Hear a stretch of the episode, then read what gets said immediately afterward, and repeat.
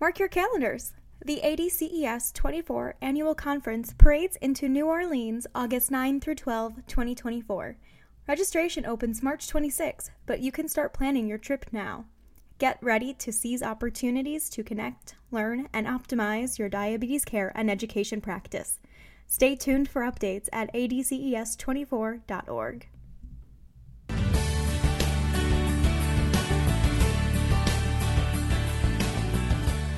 Hello, and welcome to The Huddle Conversations with the Diabetes Care Team. In each episode, we speak with guests from across the diabetes care space to bring you perspectives, issues, and updates that elevate your role, inform your practice, and ignite your passion. I'm Kirsten Yale, the Research Manager for AADE. The following is an interview by Crystal Broj, former Chief Technology and Innovation Officer with AADE and Dr. Mick Davidson of Wentworth Health Partners in Endocrinology and Diabetes. Hi, I'm Crystal Broj. One of the things that drew me into this space was my sister, who's type 1 and is always wishing for a new pancreas. I often hear about things like closed loop, DIY, and even artificial pancreas. So I wanted to get some answers about this area, and I found the perfect person to tell us about it. With me today is Dr. Mick Davidson, who works for Wentworth Health Partners, an endocrinology and diabetes consulting firm in Dover, New Hampshire. Dr. Davidson not only helps persons with diabetes, but he himself is a person with diabetes who has had some interesting experience with the advancement of technology over the years. Welcome, Dr. Davidson. Thank you so much, Crystal. It's my pleasure to be here. Is it okay if I call you Mick? Oh, please do. That's what I like to go by. Sounds good. So, Mick, today I wanted to focus on all of the terms around artificial pancreas options, where they started and where they are now. So, maybe we can start with some of the terms that I hear artificial pancreas, automated insulin delivery, closed loop, hybrid closed loop. Can you define some of these for me? Sure. Well, I think the big umbrella term for all of them is really automated insulin delivery. And that means that a device, whether it's a pump or some other device, is uh, determining how much insulin is needed at any given time based on what's been given previously and uh, what the blood sugar is at that moment and where it's been and where it's predicted to go, and delivers insulin appropriately in a very uniform and a very precise way. So, an artificial pancreas is a type of automated insulin delivery system, and it's a commonly used phrase. Uh, many people like to get away from the term artificial pancreas because the public or people with diabetes may consider that to be like an artificial heart, where it's actually something that is being surgically implanted. And these devices are really um, much like what we have right now with insulin pumps and continuous glucose monitors, but being used in conjunction with each other so that the data is, is being used in the most efficient way uh, and best way to help the, the person using it uh, to control their blood sugars. Uh, a hybrid closed loop is a device that requires the user to continue to count carbohydrates and enter their mealtime doses as they've been doing all along. But in the background, it's adjusting the, the infusion of insulin to assist the patient to stay within a target range, where a full closed loop does not require the the uh, user to announce that they're having meals or to enter any carb amounts. Uh, and it essentially sees that the uh, blood sugar is moving from food and adjusts on its own. So, what is automated insulin delivery and what should it do? Automated insulin delivery is using a continuous glucose monitor and an insulin delivery device, such as a pump, to allow the uh, person with diabetes to not have to make minute to minute calculations to keep themselves within range. And certainly the, the time when you uh, would view this as being most beneficial is when a person is sleeping, when they can't be as attentive to their blood sugars, and it will adjust in the background and allow the person uh, to confidently sleep through the night and wake up with their blood sugar in target. The same thing happens throughout the day, and essentially it's it's a device that takes away a lot of the minute to minute responsibility and calculations that every one of us with type 1 diabetes has to do throughout the day. I feel that every automated insulin delivery system to really be one that that helps the user should do three things and those are number one uh, to increase the time in range uh, number two to reduce the frequency and severity of uh, low blood sugars as well as high blood sugars and number three, and most importantly, improve the quality of life of the person who is using it. So, what are the parts of this type of a device that someone would have to have in order for it to work? Well, every automated insulin delivery system needs to be provided with continuous blood glucose data. So, a continuous glucose monitor is really a fundamental and mandatory part of the system. For most of the systems, that are being developed. They use an insulin pump so that the insulin delivery can be adjusted in real time and in very precise increments, as well as to be used for uh, bolusing at meal times. But there are some systems that are being developed uh, using uh, what are referred to as smart pens, um, which are uh, the standard insulin pens that we're using for long acting and short acting insulin uh, combined with some sort of uh, controller app, like on a smartphone, uh, that would prompt the person using the device to administer insulin appropriately. Great, that really helps me understand that. Um, you've had some personal experience with the evolution of these devices, including being part of an early trial. Can you share some of the things that you've seen and how it's evolved over the years? Absolutely. Uh, the first time that I used a continuous glucose monitor was way back in 2006, and it was one of the early uh, versions of the Dexcom system. It was certainly not as accurate as the devices we have now. Uh, it required um, calibration, uh, and but certainly it was it was uh, a revelation to be able to see blood sugar in real time once we had these continuous glucose monitors that were able to provide continuous uh, data uh, to a device, uh, you started to see the development of uh, the first artificial pancreas devices uh, in around 2013. Uh, when the Medtronic 530G, which did a threshold suspend, meaning that if the blood sugar dropped below a certain target, it actually stopped the infusion of the pump and they showed that that reduced uh, the severity uh, and duration of time uh, that people had low blood sugars when they were using it. So that was the first device. Around the same time, I was able to participate in a trial that was conducted uh, at Massachusetts General Hospital of a dual hormone uh, artificial pancreas. And they, they actually call their system a bionic pancreas, again, to differentiate between something that would be surgically implanted uh, but this device has insulin as well as glucagon, the, the um, counteracting hormone of insulin, and it was giving both in real time to maintain blood sugars within the normal range. Uh, I was participated in the trial uh, for five days where I lived in a hotel uh, room uh, in Boston and was able to just enjoy the city and uh, eat what I wanted to eat and test this device. And it worked really, really well for me. And it gave me a, a huge excitement about what was to come. Yeah, that sounds really interesting. And that was already a while ago. So, can you give us some information about commercial devices that are on the market today or that soon will be? So since then, you've seen evolution of the Medtronic system with their th- uh, 630G that did a- actually a predictive suspend. So you didn't actually have to hit that low target for it to stop delivery. And that actually reduced um, not just the severity and length of low blood sugars, but actually the frequency of them. And then uh, about a year ago, we had the first hybrid closed loop that was commercially available was released, and that was the 670G, uh, and many people have benefited from that. Uh, you have several other companies that are have investigational devices that we hope are FDA approved in the near future.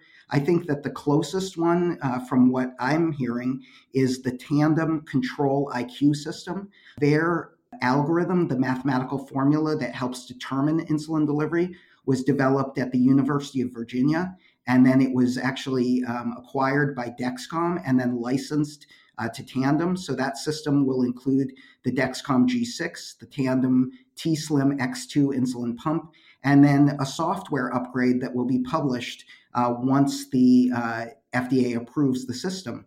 Uh, additionally, there's the Omnipod Horizon system. I'm hearing mid to late 2020. And then the system that I uh, tested is now referred to as the iLet from a company called Beta Bionics.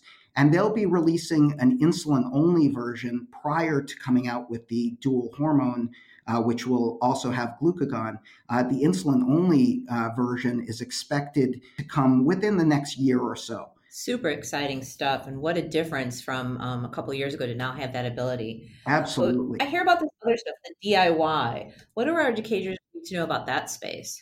Well, it's interesting that you ask about DIY closed loop delivery. After participating in that trial, it was really somewhat of a letdown to go back to just managing my diabetes as I had always done. And around uh, 2016, one of my friends who was very involved in the technology, diabetes technology space, uh, made me aware of the DIY community of uh, people who are developing their own systems that are not FDA approved for closed loop insulin delivery.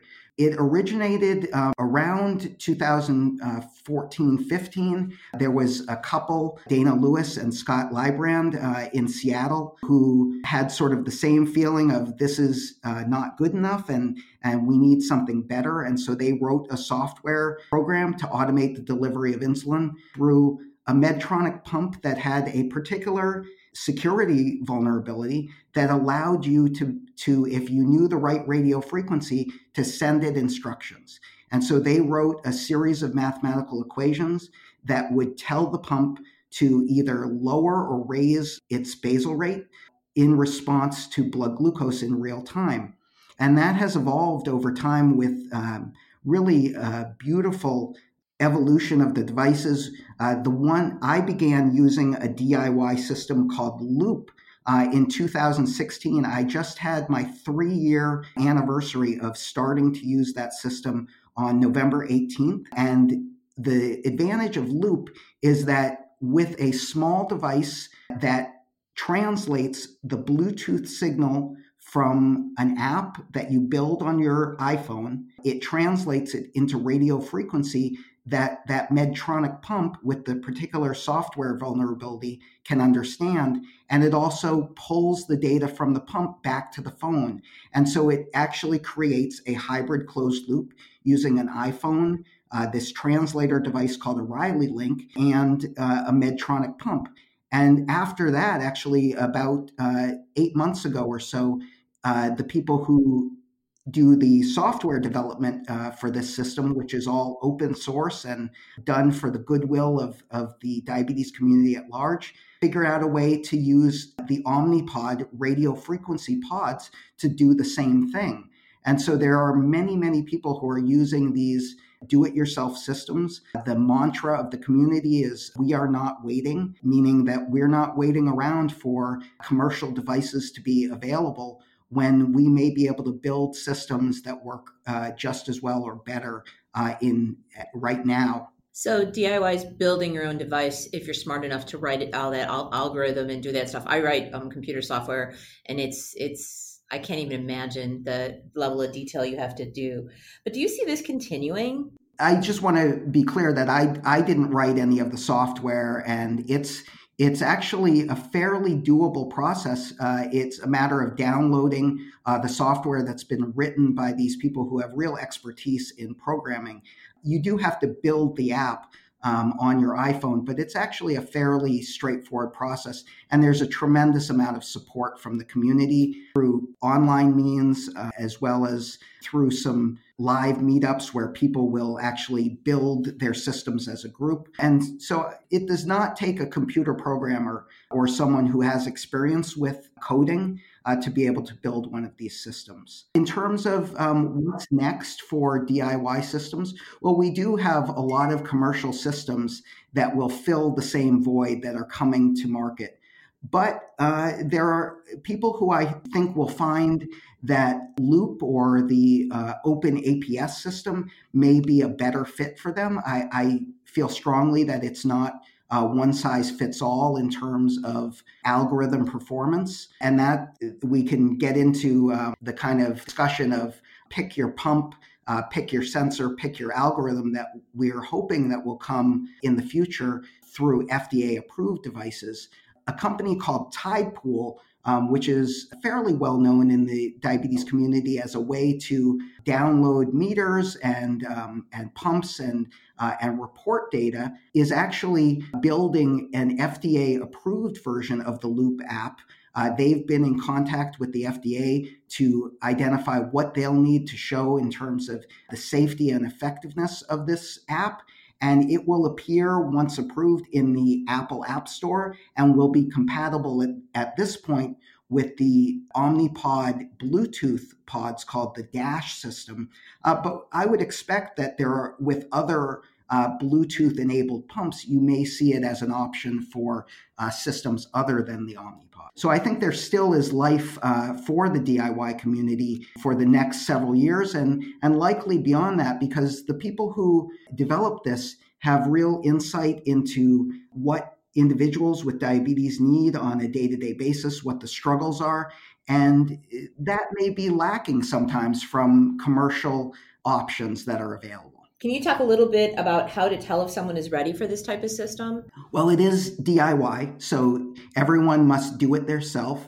There's no one who's going to build it for you. And so you have to be ready to take on the responsibility of doing the, the building and troubleshooting of any errors that might come up. There are certainly um, certain uh, hardware requirements that are necessary. For example, with Loop, you need to have a Macintosh computer an iPhone, the communication device that I referenced earlier called the Riley Link, and then either an Omnipod Eros, uh, the radio frequency Omnipod, or a Medtronic pump that has a certain software uh, number that you can identify under the utilities menu. Identifying which individual is uh, best for using this sort of system, I think there are many people with type 1 diabetes who could be excellent candidates, but aren't don't know it because they aren't aware of the uh, of the system being out there that person would be someone who is really engaged in diabetes self-management. They are an experienced uh, user of a pump already so it's uh, they aren't starting from scratch with learning how to use the pump and learning to use uh, a closed loop insulin delivery system at the same time, and someone who's willing to be, I think it, it's important to be upfront with your medical provider and let them help you to get the most out of the system. And that's one place where our educators excel is being able to help people with um, looking at that data, figuring out how that works. Um, but is there a particular way, Mick, that you think of that is a good way to onboard someone onto a closed loop system to make them successful? And, and how would you recommend educators help in that process? I think uh, the diabetes educator can have a huge and tremendously beneficial role in a, an individual having success with either a DIY closed loop system or one of the commercial systems. The first step uh, that I think that uh, diabetes educators can really help with is having um, individuals formally test their basal rates. That's not something that we tend to do. It's it's sort of when I, I remember when I first started using a pump about 20 years ago, that was something that was recommended to be done approximately every six months. And I, I find that it's it's an overlooked aspect of, of pump management is really assessing whether those basal rates are accurate and effective. Uh, many people have basal rates that were set 10 years ago and they've never modified them. I always tell people that uh, our insulin settings are are not written in stone; they're written in sand. And uh, the wind that blows that sand around is exercise, it's aging, it's changes in your diet. There are so many factors that can affect uh, your insulin requirements. And so, stepping back and, and assessing first the basal rates and then although more difficult but doable, assessing your insulin sensitivity and your insulin to carbohydrate ratios because the loop system, as well as uh, several other of the commercial systems, do use the baseline settings of the pump to make decisions off of. And so, therefore, the closer uh, that your baseline settings are to being appropriate, the better the device is going to work. That is really good advice. What about a back? What about a backup plan? I, I, know you and I talked about that earlier. Backup plan for um, what if it fails? Absolutely. That's an excellent point. Those Medtronic pumps that have that security flaw, they were only manufactured for a couple of years. So there's a limited number of them out there. When I first learned about this system, I went to my closet to my pump museum where I have all of my old pumps uh, that I, I'm a hoarder, so I tend to keep all of my old devices. And I just happened to have one of them. Subsequently, uh, I found a way to obtain a backup device. So I do have a backup Medtronic pump that I could use. But certainly, I think everyone should have backup basal insulin that they can fall back on uh, if they if their pump was to fail. You really can't get by if you're a pumper. You can't get by with just the rapid acting insulin. You need to have some form of basal insulin. And so, uh, having prescription on file at a 24 hour pharmacy for a long acting insulin or having a pen in your fridge that you can go to if you do have a pump failure is is totally appropriate. Now on the other hand, if let's say you're using Loop and the app fails, well you're you can what you have at that point is an insulin pump and a continuous glucose monitor. And that's currently the standard of care. So making sure that people are confident with uh, using their pump and sensor uh, appropriately, uh, that they know how to count carbs well. There is a, a certain amount of less precision that I think people are able to get away with with closed loop systems because it is helping you a lot in the background. And and certainly if you if you go back to manual dosing, you need to be accurate with that. So making sure that everyone has all of the standard backup supplies that you would have for any pumper or any pump user Additionally, none of this pumps and the sensors are FDA approved, but using them in this method is not FDA approved. So the individual needs to understand the, that there is some risk involved. For my personal uh, experience, uh, this has been, these last three years have been safer and have let me achieve a level of control that I couldn't have imagined prior to going to a closed loop system. Today was all about closing the loop on artificial pancreas options, both DIY and commercially available ones, and ones that are going to be available in the future. Mick, what can our listeners do now to continue their learning in this space?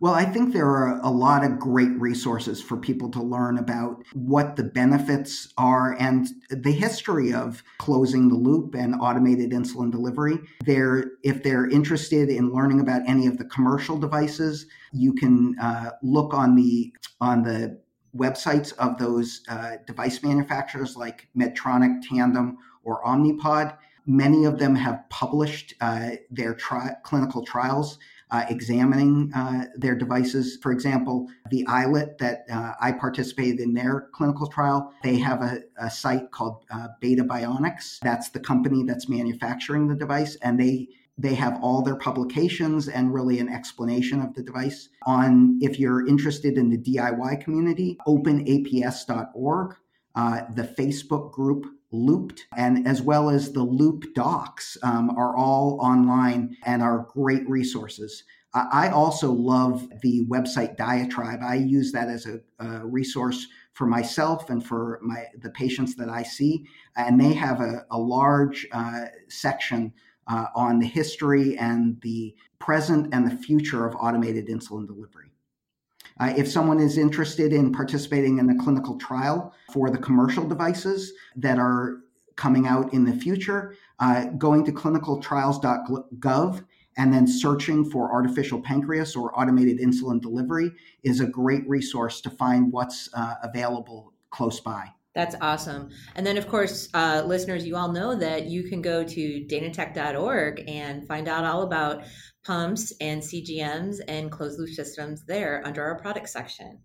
I'd like to thank my guest today, Dr. Mick Davidson, for being part of our program. And for those of you that are looking for those resources, they'll be published on the podcast page. Mick, thanks so much for being with me today. Thank you so much for having me on. It was really a pleasure, and uh, I hope that this is helpful for uh, everyone who wants to learn about automated insulin delivery. Uh, I think it should be uh, within a couple of years, not something that seems uh, futuristic, but is really the standard of care uh, to come. I agree. Thanks so much. Oh, you're welcome. Thank you. Thank you for listening to this week's episode of The Huddle Conversations with the Diabetes Care Team. Today, we closed the loop on the artificial pancreas options. We learned about automated insulin delivery, different types of systems available both commercially and in the do it yourself space, and some tips on how to onboard to these systems. To access these resources and notes from today's discussion, visit diabeteseducator.org/slash podcast. The information in this podcast is for informational purposes only and may not be appropriate or applicable for your individual circumstances.